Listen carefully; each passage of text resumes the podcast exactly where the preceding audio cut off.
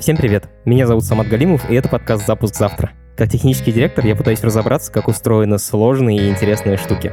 Я зову профессионалов, с которым можно поговорить простым человеческим языком.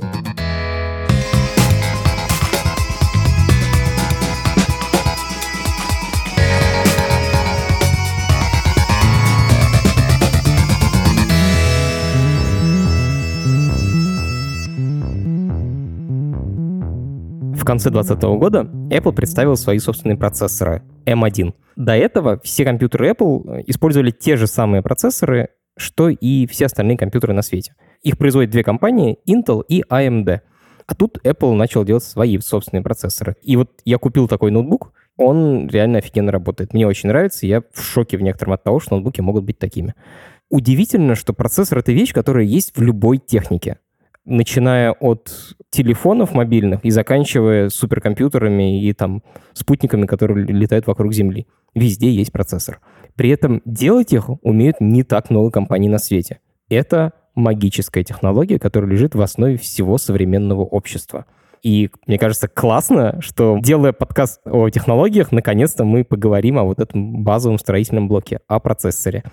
Сегодня мы разберемся, как устроены процессоры, как их можно сделать лучше и почему у Apple это вдруг так хорошо получилось. Это подкаст студии «Либо-либо», и мы его делаем вместе с сервисом онлайн-образования Яндекс Практикум. У Практикума есть курсы по разработке, по анализу данных, по веб-дизайну и по английскому языку. Если вы хотите освоить цифровую профессию, переходите на сайт Яндекс Практикум и учитесь. А, меня зовут Алексей, я работаю в Intel, я работаю в CMX команде. Мы делаем функциональные симуляторы платформы Intel. Что значит функциональные симуляторы? Если нужно провалидировать какой-нибудь софт, убедиться, что софт будет работать на платформе следующего поколения, которой еще нет в железе, то разумно не ждать, пока завод сделает железку, а сначала проверить на модели этой железки – и затем только уже провалидированное все выпускать. И вот мы работаем именно над симуляцией железа. Ничего себе. То есть вы проверяете компьютеры до того, как они физически появились? Ну да, да. Я тебя позвал, потому что я очень хочу поговорить про процессоры. И ты работаешь в компании, которая, ну, одной из главных компаний, которая делает процессоры в мире. Да, у меня еще через дорогу завод, который как раз-таки недавно построили, насколько я знаю, для то ли 10, то ли 7 нанометровых процессоров. Ничего себе. Довольно впечатляющее зрелище. Куча всяких труб и так далее. Я живу в э, Хилсборо, штат Орегон. Вообще довольно прикольный город, в том смысле, что там находится крупнейший R&D центр Intel в этом городе.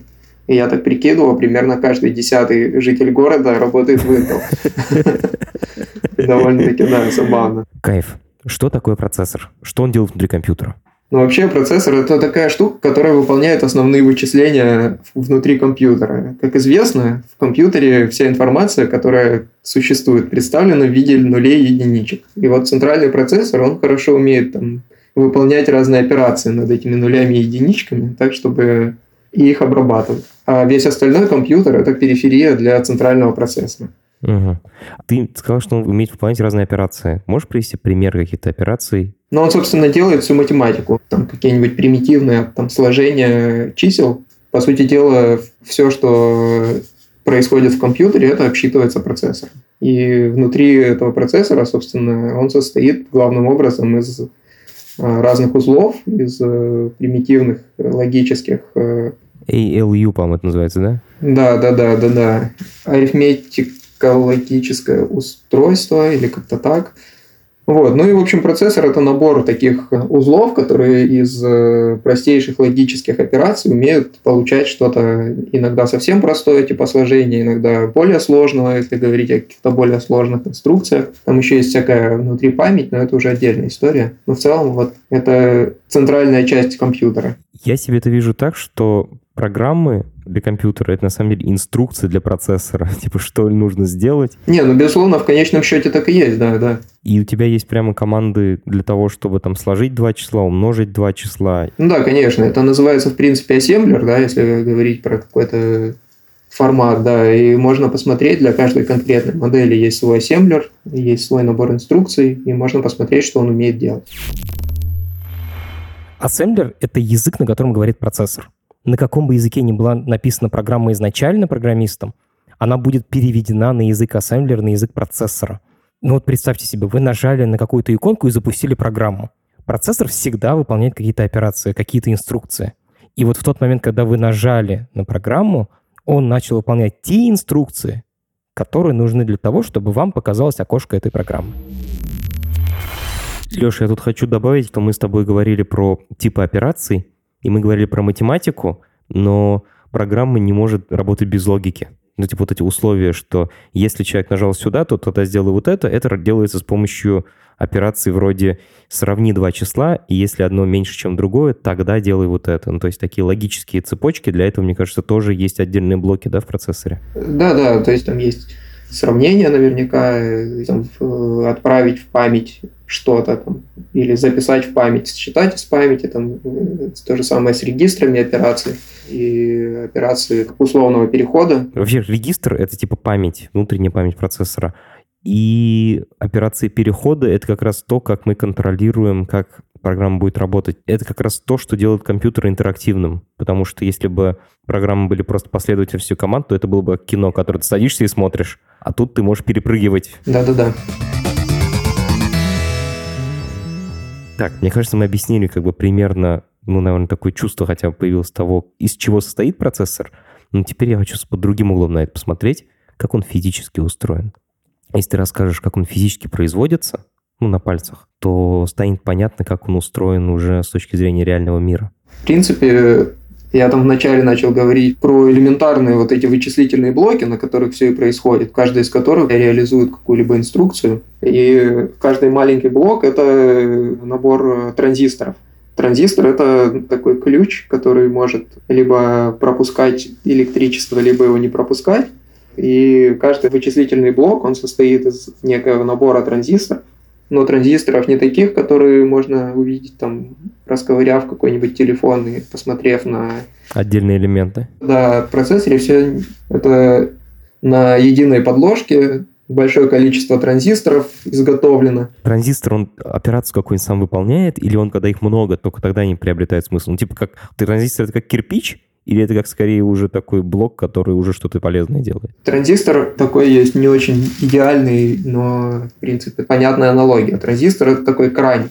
Ага, это краник. Что себя представляет кран? Да? У тебя есть труба с водой и есть некий управляющий элемент, который ты можешь отвинтить или завинтить. У меня вверх них опускается и поднимается краник, но я понял идею, типа ты можешь Ну да, да, да. Ну, в общем, концептуально ага. у тебя управляющий элемент есть, ты с небольшим усилием можешь большой поток воды перекрыть, либо наоборот.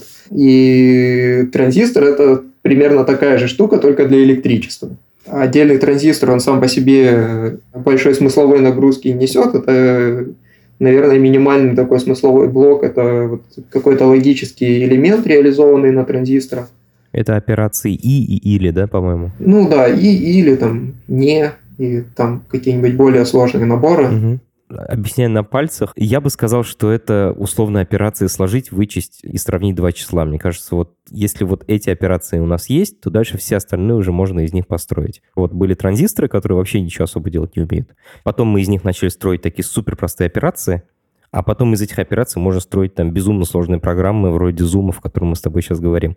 Да, да, и суть именно процессоров в том виде, в котором мы их сейчас имеем, том, что мы можем технологически сделать очень большое количество транзисторов на очень маленькой площади кристалла. То есть транзистор, он физически представляет из себя кусок полупроводника, то есть какого-нибудь кремния, например, который легирован какими-нибудь другими элементами и на который нанесены там металл какой-нибудь или еще что-то. Ты сказал легирован. Что это такое? Это красит, я так понимаю, да? И потом обжигают, чтобы оно типа прилипло? Это когда нужно придать свойства например, кремнию какие-то определенные, в него нужно внести какой-то другой элемент. А, то есть это не красят сверху, а прямо внутрь его вживляют другой металл? Ну да, да, да. Насколько я понимаю, я могу опять-таки что-нибудь путать, потому что я не то, чтобы на производстве работает. И, собственно, вся магия происходит из того, что когда на кремниевую пластину наносится слой определенного металла или слой другого полупроводника,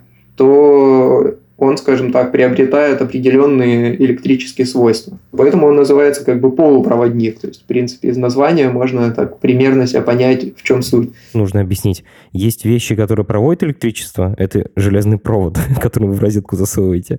А есть вещи, которые не проводят электричество, вроде резины, которые этот провод опутывают, чтобы вас не ударило током. А есть вещи, которые иногда проводят, а иногда не проводят, в зависимости от определенных условий. Так. Вот. В этом как бы и суть транзистора. Ага. Как раз таки реализует вот этот краник. В какой-то момент люди подумали, что не очень удобно набирать схемы из отдельных транзисторов, и решили, что можно сделать кремниевую пластину и на нее нанести нужное количество транзисторов, просто не разламывая их на отдельные части. То есть их можно напечатать на этой схеме. То есть есть общая подложка для всех. То есть раньше, в самом начале, каждый транзистор был таким кусочком кремния, которому придали нужные свойства. Ну да, был кусочком кремния, к нему там подпаивались отдельные выводы. Ага, проводочками прямо соединялось. А сейчас, значит, у нас есть какая-то, вот ты назвал это подложкой, и на ней прям рисуется схема, ну, типа рисуются транзисторы, да? Да, мы там, если прям грубо говорить, то можем нарисовать эти транзисторы, но я сейчас могу немного объяснить, как их там физически это делается. Давай сначала про то, откуда подложка появляется. Ты сказал, что это кремний. Что такое кремний? Это металл, это камень, что это? Кремний – это камень. В принципе, это один из самых популярных минералов в земной коре. Для процессоров он используется там специальный, специальным образом подготовленный, естественно, очищенный, так называемый монокристаллический. И прежде чем получить подложку, сначала, собственно, готовят заготовку. Растапливают этот кремний в большой печи, очищают его определенным образом и начинают его вытягивать. Это довольно легко нарисовать на схеме, как это делается, но словами не так легко объяснить. Так, значит, ты сказал, ее вытягивают. Значит, у нас есть, условно, бочка с этим растопленным силиконом, и дальше, я так понимаю, он как соль на ниточке начинает расти. Только он не кристаллизуется, он как бы... Остается таким одним большим, как будто кристаллом, да? В итоге это выглядит как одна такая большая колбаса, длинная, да, да. Хорошо, какой диаметр у этой колбасы? Насколько она толстая? Ну, насколько я знаю, современных, э, например, там Intel, по-моему, 300 миллиметров используют. 300 э, миллиметров? Пластины. 30 сантиметров. Ага, 30 сантиметров. Ну, если типа три руки или две руки вот рядом сложить и пальцы развести. Окей. Такая у нас есть цилиндр. Он длинный? Какая итоговая длина, я не знаю, но там он большой, он там сотни килограмм весит, насколько я знаю, в итоге. Окей. Вот мы сделали такую колбасу. Что с ней дальше происходит? Потом ее нужно разрезать на маленькие блинчики поперек. Вернее, будет сказать расколоть, потому что это как бы аморфная структура, да, ее резать неудобно, ее специальным образом раскалывают на мелкие. Как, какой толщины блинчик? Тонкий. Не знаю, если кто-нибудь когда-нибудь расковыривал процессор и смотрел там на такую маленькую штучку, которая внутри под крышкой, то можете себе представить. Наверное, единицы миллиметров, примерно такого порядка, я думаю, но могу ошибаться. Погоди, то есть блинчики толщиной меньше миллиметра? Да, да, да. Окей. Такие вот. И забавно то, что их называют э, на, на русский язык вафлями, вейфер. То есть э, я сначала удивился, но окей. Потому что когда на этих блинчиках вытравили процессор, они выглядят как вафли. Так, так, так, да, не прыгай. Вот мы сделали блинчики, что с ними дальше сделаем? А потом их, естественно, там готовят, правильно шлифуют. Их полируют, да, чтобы они были ровненькие? Да, механические операции делают. Затем нам нужно сделать литографию. То есть нам нужно сначала придать правильную физическую структуру. Мы наносим тонкий слой фотополимера. Это жидкость, которую мы намазываем на эту пластину, причем там намазывается тоже специальным образом. Я как-то общался с, с парнем, который знаком с процессом, и намазывается он так, что капают капли этого полимера на центр и начинают раскручивать с определенной скоростью эту пластину, чтобы он там специальным образом равномерно был нанесен. А, то есть чтобы капля растеклась. Да, да, да, чтобы везде был слой одинаковый. А затем мы должны взять трафарет определенный и через этот трафарет посветить на фотополимер. Затем те части, на которые свет не попал, то есть которые были под трафаретом, они смываются, вернее, не, не просто смываются, а мы погружаем эту пластину в какой-то там едкий раствор, который там, где этого фотополимера нет, начинает растворять кремний, например. Начинает растворять кремний. А там, где мы засветили светом э, это специальное вещество, оно защищает кремний от э, этой едкой жидкости. Да, затем мы покрываем все это дело, например, металлом или тем материалом, который нам необходим для получения... Вот этого специального полупроводникового свойства кремния. Да, и затем мы повторяем эту процедуру, берем следующий трафарет, и таким образом мы слой за слоем получаем вот всю физическую структуру, которая нам нужна. Прям сверху еще раз рисуем, еще раз рисуем, наносим, потом еще раз и так далее. Ага, то есть у тебя на одной этой вафле много-много слоев транзисторов, этих логических блоков какой размер транзистора, какой размер рисунка, который мы рисуем на этой вафле размером там 30, 30 э, сантиметров? Вообще TSMC декларирует, что, по-моему, 5-нанометровые сейчас выходят. 5 нанометров. Так, давай с чем-то сравним. С тем, что у нас есть, ну, например, волос. Сколько нанометров ширина человеческого волоса? Я сейчас загуглил, честно говоря. 100 тысяч. 80 тысяч. То есть это штуковина в 20 тысяч раз тоньше, чем человеческий. То есть... Да, визуализировать очень тяжело. И отсюда, кстати, исходит одна из э, ключевых сложностей, почему производство процессоров такое сложное и дорогое. Почему там, например, в России не могут купить какой-нибудь станок для того, чтобы это все делать и начать делать свои процессоры хорошие, ну, в смысле, с аналогичным техпроцессом. Потому что если мы погуглим, какая длина волны света, например, то мы увидим, что она намного больше, чем 5 нанометров. 700 нанометров примерно, да. Да, да, то есть видимый свет, наверное, заканчивается где-то на 700, дальше начинается разный там ультрафиолет, рентген и так далее. И э, нам в конечном итоге задача э, сложна тем, что свет имеет большую волну, чем нам нужно получить элемент подложки. Я сейчас пытаюсь придумать аналогию, как это объяснить. Нам нужно большущим топором вырубить очень маленькую какую-то детальку. Ну да, тебе нужно условно в иголочное ушко просунуть, не знаю, трос. Да, да, ну и там разные очень сложные физически вступают в дело процессы, вроде разных там свойств интерференции, чтобы сделать вот эти подложки, их там тоже, это на самом деле не один трафарет, а там их несколько штук, так, чтобы с помощью всяких там оптических явлений, типа интерференции, правильно это преломлялось и так далее. То есть это очень сложная такая научная задача, как это сделать, и инженерная тоже. Вот, и таким образом вот у нас, ну это забегая вперед, в первом приближении мы остановились на том, что это трафарет, мы на него светим, убираем лишние слои, потом наносим металл или какой-нибудь другой полупроводник и так далее, делаем несколько итераций.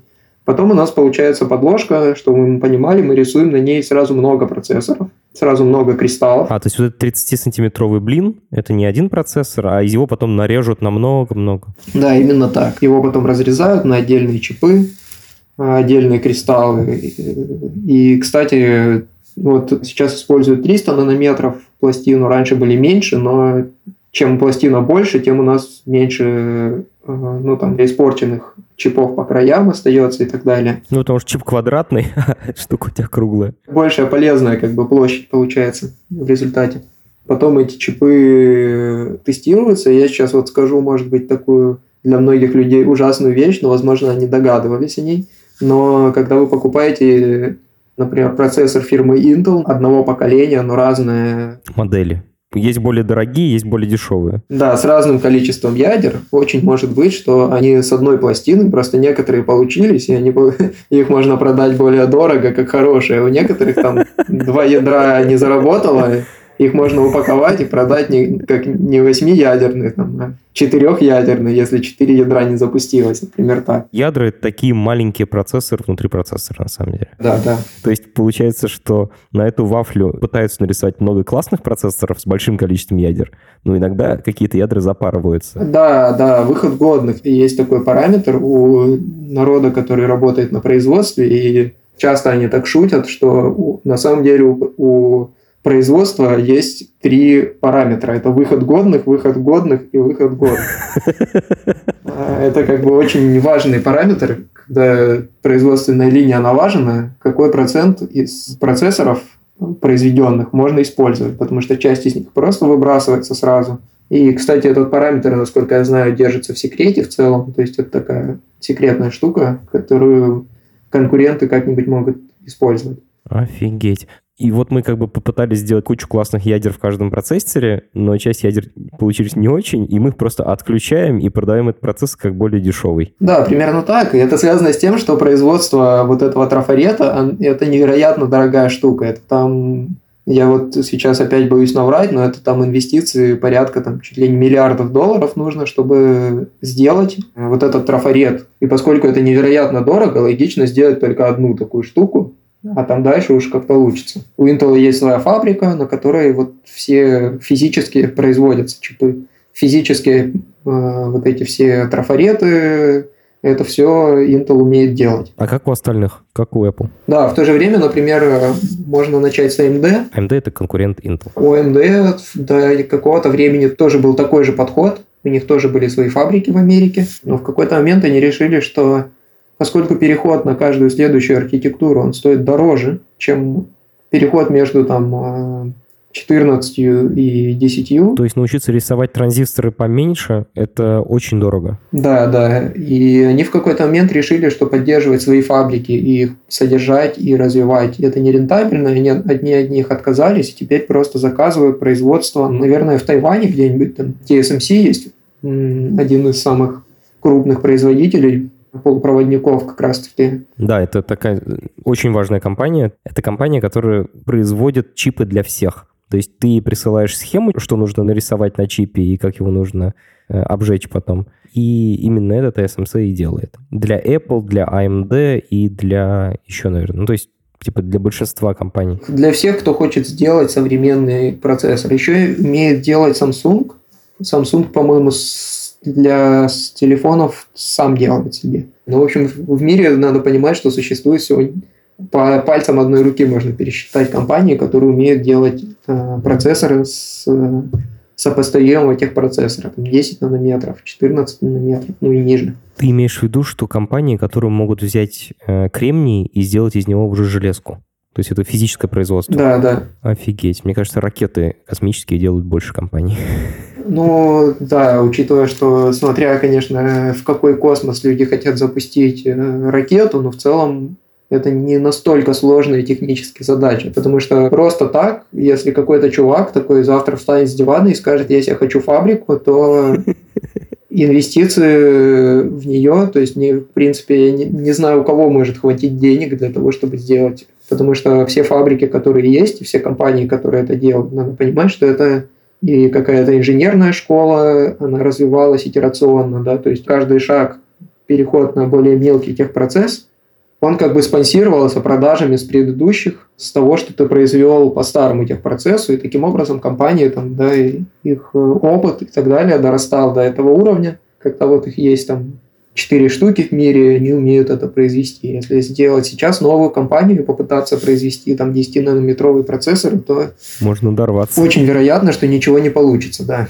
Бутылочное горлышко здесь, кстати, довольно интересно. Есть, условно, четыре компании, которые умеют производить процессоры, но станок, который умеет засвечивать правильно вот этот фотополимер, имеет, умеет производить одна компания. Она монополист, она только умеет делать эти станки, которые умеют, ну вот то, что я говорил, тебе нужно светом с большой длиной волны. Нарисовать маленькую картинку. Да, нарисовать маленькую картинку. Только одна компания умеет делать станок для того, чтобы это произвести. Угу, да, это компания ASML, и это прям, ну, типа, реально одна компания в мире умеет производить такие железки там какая-то невероятно сложная физика, и больше никто это не может сделать. И еще есть такой отдельный прикол, что эти технологии охраняются лучше, чем, мне кажется, любые, любое другое знание на свете. И Китаю, например, их специально не продают, чтобы Китай не имел возможности производить такие самые современные процессоры самостоятельно. Окей, мне кажется, стало достаточно понятно, как делается процессор, ну, такой, я понимаю, что каждый шаг этой процедуры, это там десятки людей с гигантскими зарплатами и заводы стоимостью миллиарда долларов, но как бы процесс, в принципе, мне кажется, понятен. Концептуально, да, просто делаем много транзисторов на маленькой площади. Чем отличаются процессоры старые от процессоров новых? Как бы как можно улучшить процессор? И вот ты начал рассказывать про количество транзисторов. Это наиболее такой, скажем, примитивный способ улучшения, самый такой прямой, в лоб, потому что уменьшая размер транзистора. Для того, чтобы этот транзистор работал, нам нужно меньшее напряжение и, соответственно, меньше тепловыделения будет. А раз тепловыделения меньше, значит, их можно напихать еще больше на маленькой площади и не получить перегрев. Слушай, тут прям важный момент. Мне кажется, многие люди не понимают, что одна из проблем вообще электроники в том, что когда ты используешь электричество, 99% этого электричества уходит не на полезную работу вычисления, а просто в тепло превращается. Да, безусловно. Если процессор, на нем написано 18 ватт, то нужно понимать, что нужно эти 18 ватт нужно куда-то рассеять, от него отвести и рассеять. И потому что иначе у тебя эта деталь просто перегреется. Процессор перегреется и расплавится к чертовой матери. Одно дело, когда он просто, там у него как-то линейно повышается температура, и там начинается так называемый тротлинг, когда в процессоре встроен механизм понижения частоты, если он слишком сильно нагрелся, просто чтобы он не разрушился. Это часто в ноутбуках проблема, потому что система охлаждения не справляется. Купил мощный ноутбук, а он не успевает охладить процессор, и поэтому процессор работает как слабенький. Да, да, да, так, так часто бывает. И есть более, скажем, проблема такая, если ее чуть-чуть копнуть, то выяснится, что там отдельные узлы процессора, они могут нагреваться сильнее, а датчик где-то там на расстоянии стоит на нем, и пока это все дело до него дойдет, то какие-то узлы уже перегреются, это начнет плохо работать. Транзисторы, естественно, в каких-то пограничных состояниях работают. Ну, скажем, у них вот это их э, характеристики транзистора, они зависят от температуры всегда. Ага. Он начинает себя вести не так, как мы ожидаем. Да, да, да. И он может какие-нибудь ошибки начать выдавать или что-то такое. В общем, э, чем меньше размер транзистора, тем он меньше выделяет тепла. У Intel была такая идеология, TikTok называлась. TikTok? Когда да, да. До того, до того, как это было мейнстримом, Intel уже был свой TikTok. Да, это идеология такая выпуска новых продуктов когда на одном шайке, не уж не помню, на тике или на токе, но это не важно. Важно то, что на одном шайке мы улучшаем техпроцесс, а на следующем улучшаем архитектуру. Ага. То есть ты сказал, что вот техпроцесс это как раз размер, да, того, какой мы рисуем. Да. Ага. А архитектура это что такое? Ну, архитектура это то, как внутри логически устроен процессор. Сколько у нас разных вычислительных блоков на нем, то есть вот все, что не касается размера транзисторов. Это архитектура. Ты очень просто интересную штуку рассказываешь про то, что у процессоров есть поколение. Мне просто казалось, что каждое следующее поколение процессоров это на самом деле новый завод или там перестройка существующего завода для того, чтобы он начал производить новые процессоры, и что вот это типа... Супер... Это так и есть, потому что зачастую, особенно если, ну, как бы если меняется техпроцесс, то это безусловно так и есть, потому что переход там с 10 на 5 нанометров, с 10 на 7, это не просто там мы поменяли какой-то станок, это мы там чуть ли не целое здание должны новое построить для того, чтобы у нас этот переход сросся. Я просто читал, что там типа стоимость этого завода может достигать там 2 миллиардов долларов. Просто вот реально одно здание стоит там 2 миллиарда долларов. Да, да, так и есть. И прикол в том, что да, как раз э, зачастую модифицировать существующий завод нерентабельно, просто строят новый завод под новое поколение. Ну, либо какие-то там новые цеха строят и так далее. Какие способы улучшения процессора есть? Вот первый ты назвал это уменьшение размера и, соответственно, увеличение количества транзисторов на плате. Кстати, вот есть такая штука, как закон Мура. Может быть, кто-то тоже слышал. Был такой э, один из основателей Intel, который в свое время сказал, что каждые 18 месяцев количество транзисторов на плате будет удваиваться, и стоимость их тоже будет сокращаться вдвое, насколько я помню закон. Это такой эмпирический закон, естественно, он не какой-то не математический. Вот, и до недавнего времени это удавалось поддерживать. То есть люди, которые там немного знают математику и понимают, что такое прогрессия, да, они себе представляют, насколько это стремительно в два раза каждые там, 18 месяцев уже на протяжении десятков лет следовать этому закону.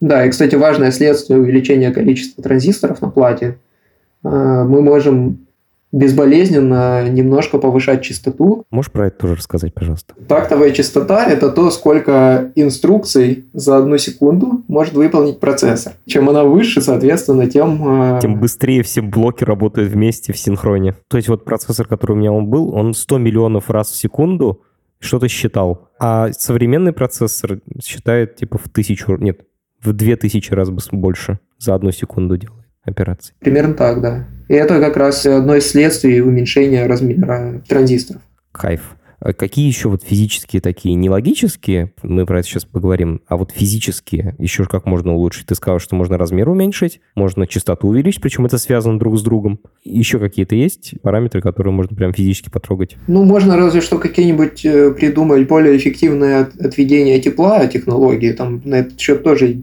часто статьи выходят, там придумывают какие-то разные материалы, как его отводить более эффективно и так далее. То есть э, он будет работать побыстрее в целом. И опять-таки, как прямое следствие, мы сможем увеличить частоту. что не делай, пытается увеличить частоту. В принципе, ну это уже к логическим, да, побольше ядер туда напихать. Вот давай про логические поговорим, очень интересно. А, можно подумать над тем, как более эффективно делать эти вычисления, да. Первое – это сделать несколько логических ядер и вычисления делать параллельно. То есть у нас есть три уравнения, и человек непоследовательно их делает, а мы сажаем троих, и они втроем параллельно уравнение решают. Вот. Ну и мы, значит, э, можем увеличить количество физических ядер. Да, это называется многоядерность. Это как раз то, что у нас вот есть в современных процессорах. Что еще можем? Дальше уже идут э, какие-то архитектурные изменения. А, это уже прямо совсем логические, то есть то, как мы считаем. Давай про это поговорим, потому что это дико интересно. Ну, то, как мы считаем. Или, например, у нас э, эти разные ядра соединены шиной. Я сказал шина, и сейчас понял, что нужно, наверное, объяснить. Способ передачи информации. Да-да-да, соединены проводами друг с другом, чтобы одно ядро общалось с другим, и все эти ядра общались с памятью. И мы можем э, улучшить, например, эту шину, чтобы она была быстрее. Мы можем ее как-то логически улучшить и так далее. Э, придумать новую, придумать кристалл этот. Э, он хоть и выглядит для человека одним целым, на самом деле там внутри очень много устройств. Тут надо пояснить, кристалл это есть это самая вафля. Да, как мы уже говорили, там есть вычислительные ядра, есть память. Все это можно более эффективно скомпоновать, например, там память как-то суметь поближе к вычислительным ядрам поставить. Ты имеешь в виду прям физическое расположение имеет значение? Да, да, безусловно, да, конечно, там э, длина дорожек, которые соединены, поскольку у тебя там происходят какие-то безумное количество операций, да, и у тебя на каждой... Ага. И они все гоняются по этим дорожкам, и чем короче дорожка, тем выгоднее. Да, понятно, что там практически со скоростью света передается да, сигнал, но тем не менее, когда у тебя такое количество операций, это все накладывается в отпечаток. Окей, мы научились делать много ядер внутри одного процессора, они параллельно работают. Дальше мы я так понимаю, увеличим просто размер кэша. Это, кстати, еще один параметр, который часто пишут у процессора, типа размер кэша. Чем он больше, тем больше информации храним ближе к процессору. Да, мы можем увеличивать его размер, мы можем придумать какие-нибудь новые инструкции, которые будут более эффективно какую-нибудь задачу делать. Это, видимо, про копроцессоры, да, ты уже начинаешь говорить? Нет, нет, инструкция это буквально у нас есть вычислительное ядро, оно состоит не просто из э, и, не и так далее, а там существуют более сложные инструкции, которые на вход э, принимают не два значения, там, а больше и... Делают что-то более сложное. Да, если у нас есть какая-то бизнес-задача, там, у нас на всех лэптопах все люди запускают программу, которая делает там определенную вещь типичную. Ну, например, браузер, и в нем есть шифрование. Да, вот, шифрование хороший пример. Мы можем сделать буквально из э, транзисторов собрать такой блок, который будет э, там делать шифрование за один такт. То есть мы часто выполняемые логические задачи делаем прямо в железе, и за счет этого получается быстрее. Да, мы можем собрать вот такой блок и ускорить таким образом какие-то рутинные задачи. Я хочу еще два слова ругательных назвать, и чтобы ты мне чуть подробнее объяснил, и для мамы тоже. Первое – это спекулятивное исполнение. Что это такое? О, да, спекулятивное исполнение, это, наверное, все узнали после того, как э, у Intel обнаружились проблемы с, с безопасностью из-за спекулятивного исполнения. Для того, чтобы вычисления делались как можно быстрее, инженеры пошли на очень много ухищрений. Да? Если просто сказать, что это вычисление – это такой конвейер, который там, последовательно молоть, это не совсем правильно. Вот спекулятивное исполнение – это когда процессор может предсказать, какую инструкцию ты, скорее всего, исполнишь следующий. Захочешь исполнить следующий от него. Да, захочешь исполнить следующий, и он ее заранее исполнит, и результат э, у него будет наготове, когда ты ее захочешь исполнить, скажем так. Если это вот спекулятивное исполнение. Следующее ругательное слово – реордеринг. Я не знаю, как по-русски это произнести. Типа перестановка операций местами.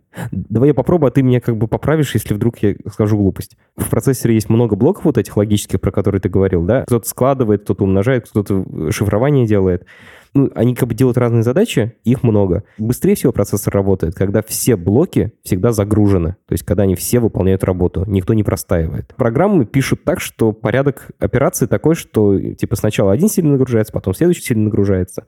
И процессор может понять, что они как бы логически не связаны, что некоторые команды можно запустить параллельно, некоторые вычисления можно запустить параллельно, и он как бы берет много команд, у себя их там выполняет в таком порядке, как ему удобно, а потом обратно возвращает пользователю в том порядке, в котором он попросил. То есть он под капотом переставляет команды местами. В целом, да, э, умеет определять и оптимально оптимизировать там внутри у себя исполнение.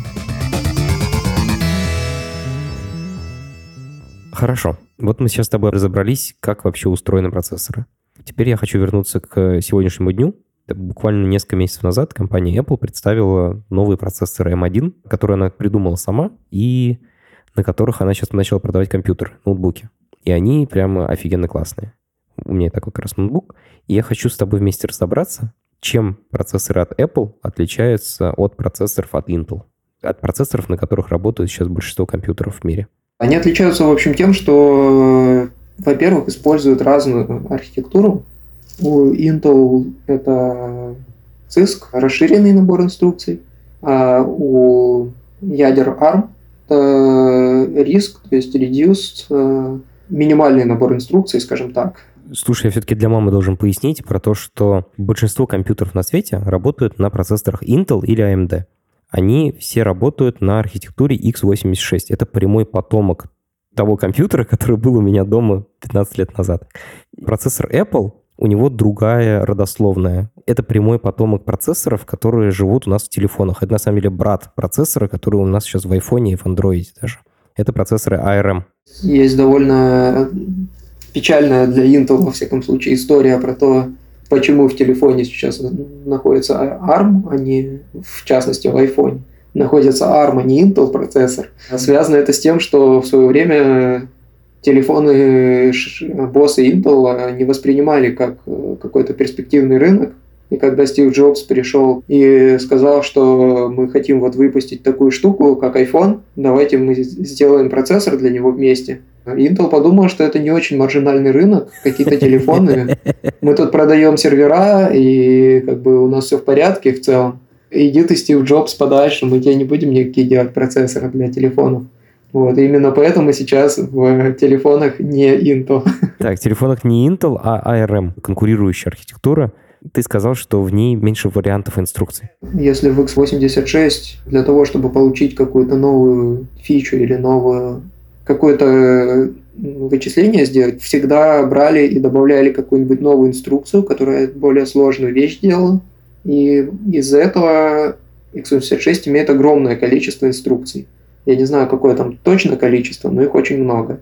А, риск архитектура в этом смысле, она более современная, там немного другая идеология, там если тебе что-то сложное нужно сделать, то ты не переживаешь из-за того, что тебе больше тактов нужно использовать или еще что-то такое, ты просто исполняешь то же самое, но у тебя больше строк ассемблерного кода это занимает. Intel делал все более сложные и более такие продвинутые команды, а ARM оставался простым. Для пользователя важно, что ARM потребляет гораздо меньше электричества, гораздо меньше батарейки. Почему процессоры, ну вот вроде они для телефона, у них более вроде простые команды, а новые ноутбуки на их основе работают даже быстрее, чем ноутбуки на Intel процессорах? Почему? Они же более простые. Ну, потому что, как я уже, во-первых, сказал, что Intel всегда добавлял новые инструкции, ну, скажем, приходит какая-нибудь компания, которая занимается вычислениями и говорит, нам нужна такая инструкция, мы у вас купим сервер. Intel говорил, окей, мы вам добавим инструкцию, но надо понимать, что как бы фарш не, обратно не прокручивается. Да? Если ты один раз добавил инструкцию в свою архитектуру, то как бы быть добрым теперь поддерживать всегда. Intel поддерживает огромную кучу инструкций, которые на самом деле большинству пользователей не нужны даром. Программирование называется legacy, когда ты что-то запрогал, а потом убрать не можешь и приходится тратить силы на поддержку и развитие. Ну да, именно так. И проблема в том, что ты не можешь убрать, потому что обязательно кто-нибудь, там какой-нибудь программист эти инструкции где-нибудь использовал, и ты не можешь потом сказать, что у тебя совместимость а, есть. А, если Intel сейчас выкинет какую-то операцию, то программы, которые работали раньше, перестанут работать на свежих моделях процессоров. Да, да. Суть-то в том, что когда ты говоришь, что x86, совместимость и все такое, а человек ставит себе x86 процессор и обнаружит, что его программа перестала работать. Перестань покупать скорее скорее в этом проблема. И поэтому Intel, э, во-первых, должен это поддерживать, во-вторых, надо понимать, что если раньше такой подход, он имел больше, больше смысла, потому что сейчас больше роль приобрела оптимизация именно софта. Ты зачастую можешь обойтись более простым набором инструкций, но ты можешь оптимизировать это все на уровне твоей программы, сделать более эффективный компилятор. Компилятор – это такая штука, которая переводит код, который пишет программист на языке высокого уровня в машинные инструкции. Для процессора. Да, для процессора, который понимает процессор. Ты можешь сделать более эффективный компилятор. В общем, есть очень много способов оптимизации, которые не включают в себя чрезмерное усложнение самого кристалла у тебя освобождается площадь на кристалле за счет того, что тебе не надо поддерживать легаси, у тебя нет кучи инструкций, которые ты большую часть времени не используешь и так далее.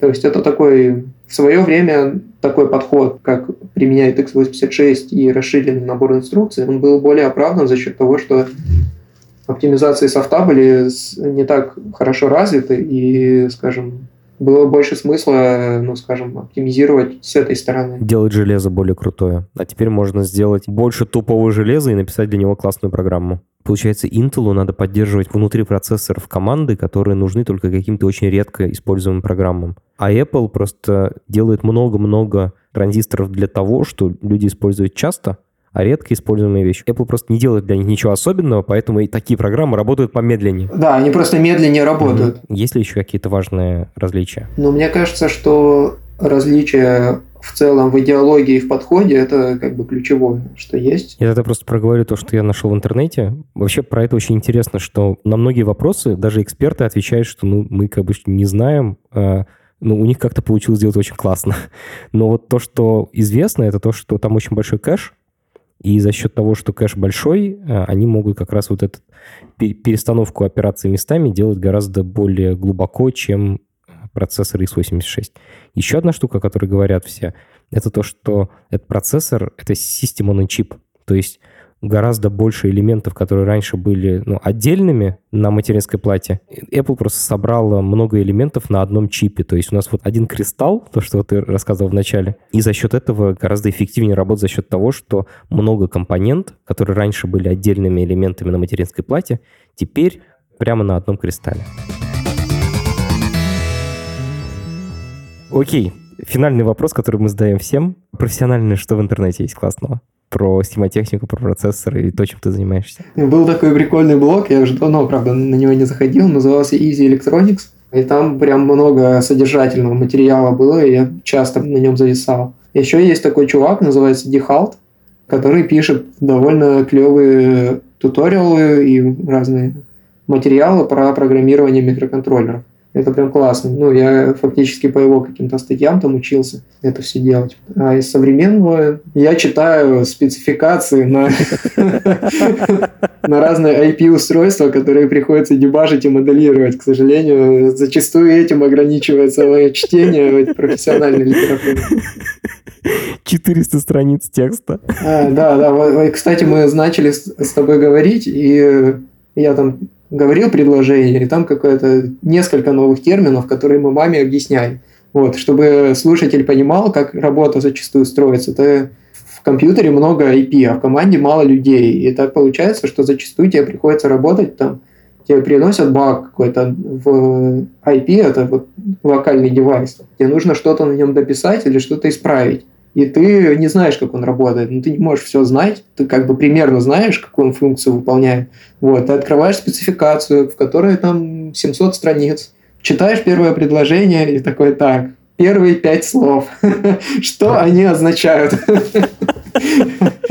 Еще, еще надо понимать, я не знаю, это, мне кажется, интеловские архитекторы особенно любят использовать сокращения, И это просто ад. Ты пока продерешься через это все и поймешь, особенно когда ты в теме только вот открыл, у меня там есть несколько тем, которые я понимаю, но часто приходится работать с тем, чего я не понимаю. Это вот то, чем мы занимались в самом начале. Ты так чувствуешь себя той самой мамой и начинаешь читать всякую интересную литературу и, и всякий интернет на эту тему. Обалдеть. Леш, спасибо тебе огромное.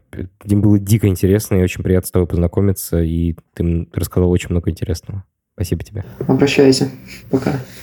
Это подкаст студии «Либо-либо», и мы его сделали вместе с сервисом онлайн-образования Яндекс Практикум. Над подкастом работали редактор Юлия Яковлева, продюсер Павел Боровков, звукорежиссер Нина Мамотина. За джингл спасибо Алексею Зеленскому.